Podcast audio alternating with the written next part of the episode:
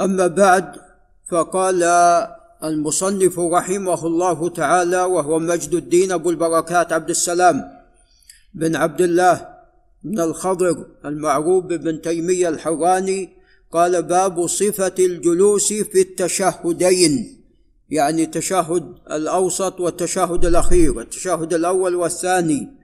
قال وبين السجدتين. وما جاء في التورك والإقعاء. نعم. هذه أربع مسائل. المسألة الأولى صفة الجلوس في التشهدين وهذه في الحقيقة مسألتان وبين السجدتين وهذه الثالثة وما جاء في التورك هذه الرابعة لعل الأستاذ أبو بكر ينتبه والإقعاء وهذه هي الخامسة. قال عن وائل بن حجر رضي الله عنه أنه رأى رسول الله صلى الله عليه وسلم يصلي فسجد ثم قعد فافترش رجله اليسرى. رواه أحمد وأبو داود والنسائي. نعم وهو صحيح. قال رأى رسول الله صلى الله عليه وسلم يصلي فسجد ثم قعد. هذه صفة الجلسة بين السجدتين. فافترش رجله اليسرى. نعم وطبعا نصب اليمنى. نعم فهذه هي صفة الجلوس بين السجدتين. وهناك صفة أخرى وهي نصب القدمين والجلوس على أعقاب القدمين. نعم. نعم نصب القدمين والجلوس على أعقاب القدمين. قال وفي لفظ لسعيد بن منصور صليت خلف رسول الله صلى الله عليه وسلم فلما قعد وتشهد فرش قدمه اليسرى على الأرض وجلس عليها. نعم مع نصب اليمنى الآن هو جالس على اليسرى. ونصب اليمنى. قال وعن رفاعة بن رافع رضي الله عنه أن النبي صلى الله عليه وسلم قال للأعرابي الذي أساء في صلاته لعل الشيخ مصطفى ينتبه إذا سجدت فمكن لسجودك وليس نقرا فإذا جلست فاجلس على رجلك اليسرى وتنصب طبعا اليمنى. رواه أحمد. قال وعن أبي حميد الساعدي رضي الله عنه أنه قال وهو في نفر من أصحاب النبي صلى الله عليه وسلم كنت أحفظكم لصلاة رسول الله صلى الله عليه وسلم. رأيته إذا كبر جعل يديه حذاء منكبيه وإذا ركع أمكن يديه من ركبتيه.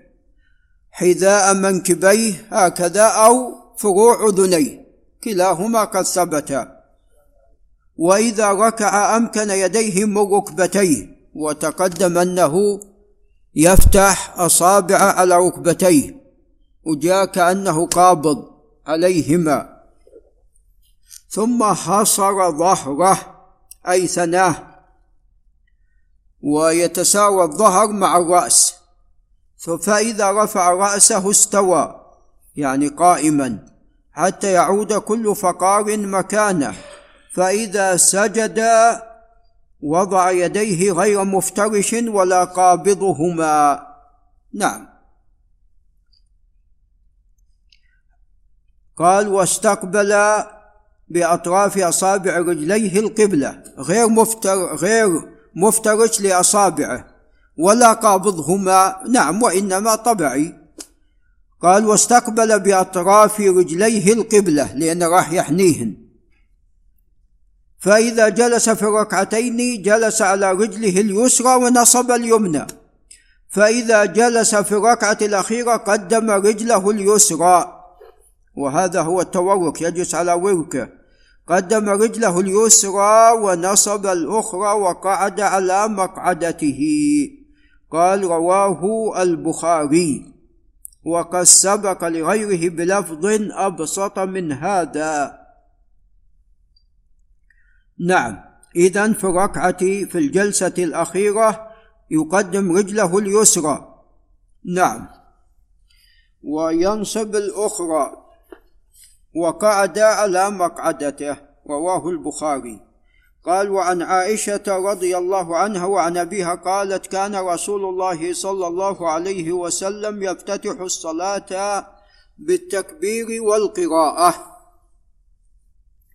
يعني بعد التعو بعد دعاء الاستفتاح ثم التعوذ بالحمد لله رب العالمين وكان إذا ركع لم يرفع رأسه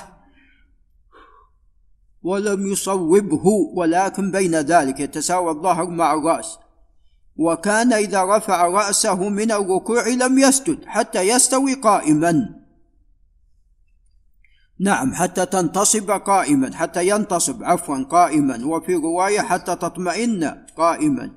وإذا رفع راسه من السجود لم يسجد حتى يستوي جالسا. نعم. فيستوي جالسا ويطمئن قال حتى تطمئن جالسا.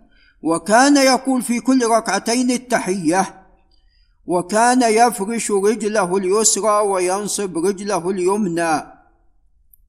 يفرش رجله ويجلس عليها في التشهد الأول.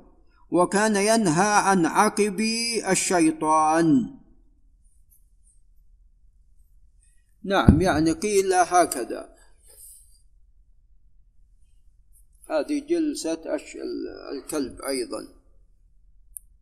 وكان ينهى عن عقب الشيطان وكان ينهى أن يفترش الرجل الرجل ذراعيه افتراش السبع. نعم افتراش السبع يضع ساعديه على الأرض. وكان يختم الصلاة بالتسليم رواه أحمد ومسلم وأبو داود. وعن أبي هريرة رضي الله عنه قال نهاني رسول الله صلى الله عليه وسلم عن ثلاث عن نكرة كنكرة الديك. الديك ينقر بسرعة ولا على كيفه يا ناصر؟ على كيفه ولا بسرعة. اي أحسنت. شايف الديك؟ شفت ما شفتم مزرعتكم ما عندكم؟ عندكم بالمزرعة؟ جميل. لأن الآن صاروا ما صاروا الناس نعم ما يعرفون. نعم. يعني مرة أحد العلماء يعرف الشيخ يعرف الشيخ بندر رحمه الله كان يشرح وقال للطلاب الغنم الظأن والمعز.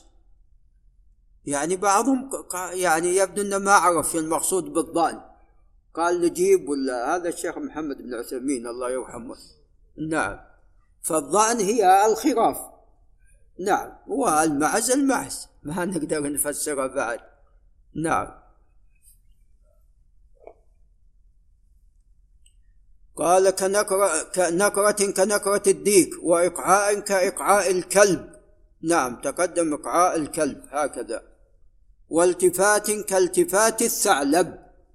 ثعلب بسرعة. رواه أحمد وهذا طبعا لا يصح. نعم ولعلنا نقف عند هنا.